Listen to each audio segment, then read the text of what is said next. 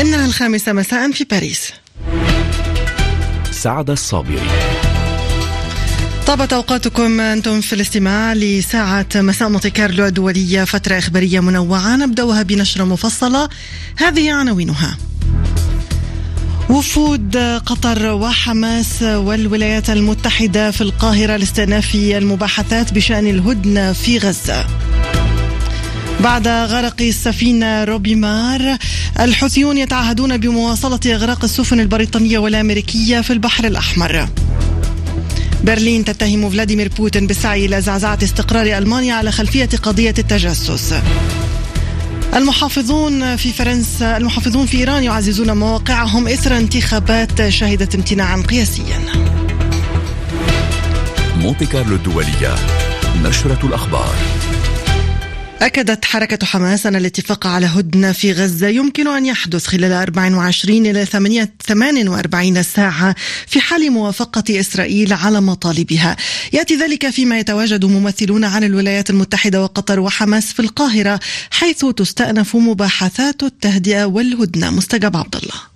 مفاوضات القاهرة تبحث عن صيغة مقبولة بين إسرائيل وحركة حماس حيث تستهدف هذه المرة إحداث تقدم في ملف تبادل الأسرى ومناقشة فتح الطرق إلى شمال غزة والعودة التدريجية للنازحين إضافة إلى إصلاح بعض المستشفيات المتضررة في قطاع غزة وإدخال المساعدات الإنسانية بكميات كبيرة. اجتماعات القاهرة سبقها عدة لقاءات أجرتها مصر وقطر مع كل من إسرائيل وحماس بشكل منفصل ركزت على أن تكون مدة التوقف الأولية عن إطلاق النار هي مرحلة من المتوقع أن تستمر نحو ستة أسابيع. وتدفع القاهرة حاليا إلى التوصل لاتفاق يبدأ تنفيذه قبل شهر رمضان أي قبل الحادي عشر من الشهر الجاري. لكن هذه المفاوضات تواجه العديد من التحديات في ظل تمسك كل من إسرائيل وحماس بشروطهما ويمثل ملف الأسرى نقطة خلاف سواء في أعداد الأسرى أو تحديد بعض الأسماء المفرج عنها من قبل إسرائيل. وتطالب حماس بأن تكون الهدنة المؤقتة بداية لعملية تهدف إلى إنهاء الحرب تماما. مستجاب عبد الله القاهرة مونتي كارلو الدولية. هذا وصفت مصادر إسرائيلية بحسب الإعلام في إسرائيل وصفت رد حماس على إطار باريس بالضباب مستبعدة إرسال وفد إلى القاهرة فيما تمارس واشنطن ضغوطا على كافة الأطراف للوصول إلى صفقة قبل رمضان. فأي فرص لنجاح ذلك عبر القاهرة؟ سؤال طرحته سميرة والنبي على عمر الرداد الخبير الأمني والإستراتيجي الأردني. أعتقد أننا أمام ماراثون وجولات متتالية من الاجتماعات بدأت في باريس وفي القاهرة وفي الدوحة. اجتماع اليوم الحقيقة يأتي في ظل سياقات معقدة جدا لكن تبقى احتمالات التوصل إلى هدنة مرتبطة. أعتقد مدى الضغط الأمريكي على القيادة الإسرائيلية. والعامل الثاني مدى استمرار الضغط الداخلي داخل إسرائيل. حماس من جانبها. واضح جدا أنها تعرف أن أوراقها تتجسد اليوم بمحاولة هذه الاشتباكات العسكرية في مناطق مختلفة في قطاع غزة. وأعتقد أنها تدرك أن الورقة الأهم لديها اليوم هي ورقة الرهائن. عمر الرداد الخبير الأمني والاستراتيجي الأردني متحدثا لسميرة والنبي على مونتي كارلو الدولية. بالتزامن مع مفاوضات القاهرة توجه عضو مجلس الحرب الإسرائيلي بيني جانتس إلى واشنطن اليوم حيث ستكون في استقباله غدا نائبة الرئيس الأمريكي كامالا هاريس لبحث تطورات الحرب على قطاع غزة في حين أمر رئيس الوزراء الإسرائيلي بنيامين نتنياهو السفارة الإسرائيلية في واشنطن بعدم تقديم خدمات لجانتس أو مرافقيه. سيكون هذا هو موضوع نقاش مونتي كارلو الدولية عند منتصف هذه الساعة. التحركات الدبلوماسية هذه تتزامن مع تفاقم الوضع الميداني والإنساني في غزة. وفي هذا السياق قال متحدث باسم الجيش الإسرائيلي اليوم إن الجيش أتم مراجعة أولية لسقوط قتلى من المدنيين في أثناء الحصول على مساعدات في غزة الأسبوع الماضي والتي خلصت إلى أن القوات لم توجه ضربة لقافلة المساعدات وأن معظم الفلسطينيين ماتوا نتيجة التدافع وفق بيان الجيش. هذا ودعا البابا فرانسيس اليوم إلى ضمان وصول آمن للمساعدات الإنسانية إلى سكان القطاع المدمر والمهدد بالمجاعة وفق الأمم المتحدة. عمار عمار المدير الإقليمي للمناصرة والإعلام في مكتب اليونسف للشرق الأوسط وشمال إفريقيا في حديثه مع مونتي كارلو الدولية أشار إلى أن وضع الأطفال صعب للغاية. إن وضع الأطفال في قطاع غزة حرج جدا من حيث القصف المتواصل النزوح التبعات الإنسانية الهائلة والظروف الغير إنسانية التي يعيشون بها وعدم توفر أدنى مقومات الاحتياجات الإنسانية الضرورية للبقاء على قيد الحياة. ويأخذ وضع الأطفال في شمال قطاع غزة منحنى خطر جدا آه، بسبب أيضا القيود المفروضة بوصول على وصول المساعدات الغذائية. وقد رأينا خلال الأيام القليلة الماضية حسب التقارير الواردة أن هناك عشرة أطفال على الأقل قد توفوا بسبب الجفاف وسوء التغذية ولذلك يجب تمكين وكالات الإغاثة الإنسانية مثل اليونيسف من الوصول إلى جميع المناطق في قطاع غزة من خلال نقاط دخول متعددة وضمانات أمنية ومرور دون عوائق لتوزيع المساعدات. وإلا إذا لم يتحقق هذا الأمر فإننا سنرى أن للأسف الشديد سيكون هناك انفجار كبير في عدد الوفيات بين الأطفال التي يمكن تفاديها بسبب سوء التغذية وكذلك بسبب الجفاف وعدم وصول المساعدات الطبية وأيضا المياه الصالحة للشرب. عمر عمار المدير الإقليمي للمناصرة والإعلام في مكتب اليونسف للشرق الأوسط وشمال أفريقيا في تصريح لمونتي كارلو الدولية. إلى ذلك أعلن الجيش الإسرائيلي اليوم عن مقتل ضابط من الكتيبة 17 تابعة للواء بسلاح خلال معركة في خان يونس جنوب غزة أمس. هذا فيما تظاهر اليوم مئات من الحريديم وقطعوا إحدى الطرق في في القدس احتجاجا على قانون التجنيد. نواصل دائما نشرة الأخبار مباشرة من باريس. بعد كارثة السفينة روبيمار تعهد الحوثيون في اليمن بمواصلة إغراق السفن البريطانية في خليج عدن.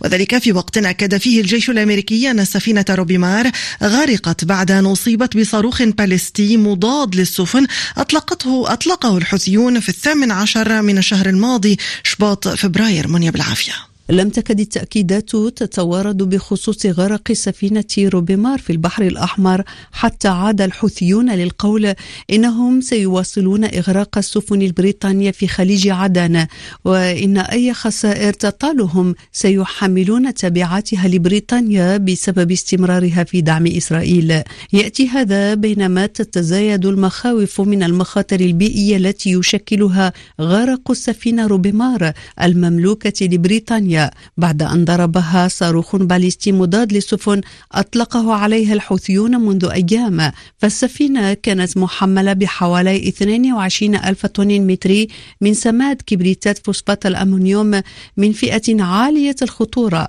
ومن النوع الذي تسبب تكديسه بكميات كبيرة ودون وقاية في انفجار مرفأ بيروت عام 2020 كما تسبب ضرب السفينة في ظهور بقعة نفط بطول 29 كيلومترا. أيضا يشكل غرق السفينة خطرا تحت سطح الماء على السفن الأخرى التي تبحر في مسارات الشحن المزدحمة عبر الممر المائي. شكرا لك منيا بالعافية إلى ذلك في صعيد آخر وعلى صعيد آخر حذر تقرير أممي حديث من تدهور إضافي لحالة انعدام الأمن الغذائي في اليمن خلال الأشهر المقبلة وذلك بسبب التصعيد العسكري في البحر الأحمر بين جماعة الحوثيين من جهة والتحالف الدولي بقيادة الولايات المتحدة الأمريكية من جهة ثانية. دائما في أخبارنا المتفرقة قام السودان برفض طلب من إيران بإنشاء قاعدة عسكرية على البحر الأحمر وفق ما كشفه المستشار الأمني السوداني أحمد حسن محمد وذلك بعد أن تم الكشف عن أن إيران زودت الجيش السوداني بمسيرات وعرضت تقديم سفينة حربية تحمل مروحيات إذا منح السودان الإذن لها بإقامة قاعدة عسكرية على البحر الأحمر. نواصل نشرة الأخبار مباشرة من باريس وفي أخبارنا أيضا هذه المرة في الشان الإيراني عزز المحافظون سيطرتهم على مجلس الشورى الإيراني وفق ما أظهرت النتائج الجزئية للانتخابات التي نظمتها إيران الجمعة واتسمت بامتناع قياسي عن التصويت خلال خمس 45 عاما من عمر الجمهورية الإسلامية. في نشرة الأخبار نفتح على الملف الأوكراني. دعا الرئيس الأوكراني فلوديمير زيلينسكي العالم اليوم عبر تليجرام إلى مساعدة كييف على هزيمة ما سماه الشر الروسي مع ارتفاع عدد القتلى وفق قوله. إلى ذلك اتهمت حكومة برلين فلاديمير بوتين بالسعي إلى زعزعة استقرار ألمانيا على خلفية التجسس الروسي على محادثة ضباط من القوات الجوية الألمانية في أحدث عملية تنصت روسية تحولت إلى فضيحة لم يسلم منها المستشار أولاف شولتز منصف سليمي. كشفت تقارير إعلامية ألمانية استنادا إلى مصادر في وزارة الدفاع الألمانية أن برلين باتت متأكدة من أن الاستخبارات الروسية اعترضت محادثة بين ضباط من القوات الجوية جرت على منصة ويبيكس للتواصل الأمريكية. المحادثة تم اختراقها لأنها لم تجري عبر خط مشفر وتضيف المتحدثة باسم الجيش الألماني أنه ليس مؤكدا إذا كانت قد أجريت تغييرات على النسخة المسجلة أو المكتوبة التي تداولتها مواقع التواصل الاجتماعي روسية وتظهر أن الضباط كانوا يناقشون كيفية قصف جسر القرم كما ناقشوا تسليم صواريخ كروز تيراس تاوروس إلى كييف والذي سبق للمستشار أولاف شولتز رفضه. القضية تتفاعل سياسيا في برلين فبعد أن وصفها المستشار شولتز بأنها شديدة الخطورة دعا نواب في البوندستاغ إلى التحقيق في القضية بينما طالبت مفوضة الدفاع في البوندستاغ بعواقب بعيدة المدى بناء على فضيحة التجسس الروسية. أما الحزب المسيحي الديمقراطي المعارض فقد حمل على المستشار شولتز وقال إن الفضيحة تهز مصداقيته. منصف السليمي برلين مونتي كارلو. الدولية إلى ذلك أعلنت كندا اليوم فرض حزمة عقوبات جديدة على روسيا بسبب وفاة الزعيم المعارض الروسي أليكسي نافالني. وزيرة الخارجية الكندية ميلاني جولي في بيان لها أوضحت أن حزمة العقوبات هذه تستهدف ستة مسؤولين روس بينهم مسؤولون كبار وموظفون رفيع المستوى في هيئة الادعاء الروسية والقضاء والسجون في البلاد. هذا وأعلنت السلطات الروسية اليوم أنها أردت ستة مقاتلين اشتبه بانتمائهم إلى تنظيم الدولة الإسلامية خلال عملية نفذتها في أنغوشيا جنوبا وهي جمهورية ذات أغلبية مسلمة تقع في القوقاز. أما هنا في فرنسا اليمين أقصى اليمين الشعبوي الذي بات يتصدر كل استطلاعات الرأي أطلق من مدينة مرسيليا في جنوب البلاد حملته استعدادا للانتخابات الأوروبية في التاسع من حزيران يونيو نجوى بالحسن جوردان بارديلا رئيس حزب التجمع الوطني اليميني المتطرف منذ 2021 وصل إلى جانب زعيمة الحزب مارين لوبين إلى أول اجتماع انتخابي للحزب قبل مئة يوم من الانتخابات الأوروبية التي سوف يقود بارديلا لائحتها وهو في الثامنة والعشرين من عمره. خطابه كما خطاب لوبين انتقد بشدة سياسات الرئيس ماكرون لقد ساهم بمحو فرنسا قال بارديلا الذي دعا الفرنسيين للتصويت بكثرة من أجل عودة فرنسا وإعادة الحياة إلى أوروبا كما قال. ويسعى بارديلا لتحسين نتائج الحزب وتخطي نسبة الثلاثة وعشرين بالمئة التي حصل عليها خلال الانتخابات الأوروبية الأخيرة. استطلاعات الرأي تمنحه حاليا 30% من نوايا التصويت ما يعني أنه قد يحقق الاختراق الذي يطمح إليه مستفيدا من دينامية مؤتية لليمين المتطرف تعول عليها أيضا مارين لوبين في الانتخابات الرئاسية الفرنسية المقبلة عام 2027 شكرا نجوى أبو الحسن. إلى باكستان الآن حيث أصبح شهباز شريف رئيسا لوزراء باكستان للمرة الثانية اليوم إثر انتخابه في البرلمان بعد أسابيع من انتخابات تشريعية شابتها بحسب أنصار خان عملية تزوير إيزيس كريس. شهباز شريف هو الأخ الأصغر لنواز شريف الذي تولى رئاسة الوزراء ثلاث مرات.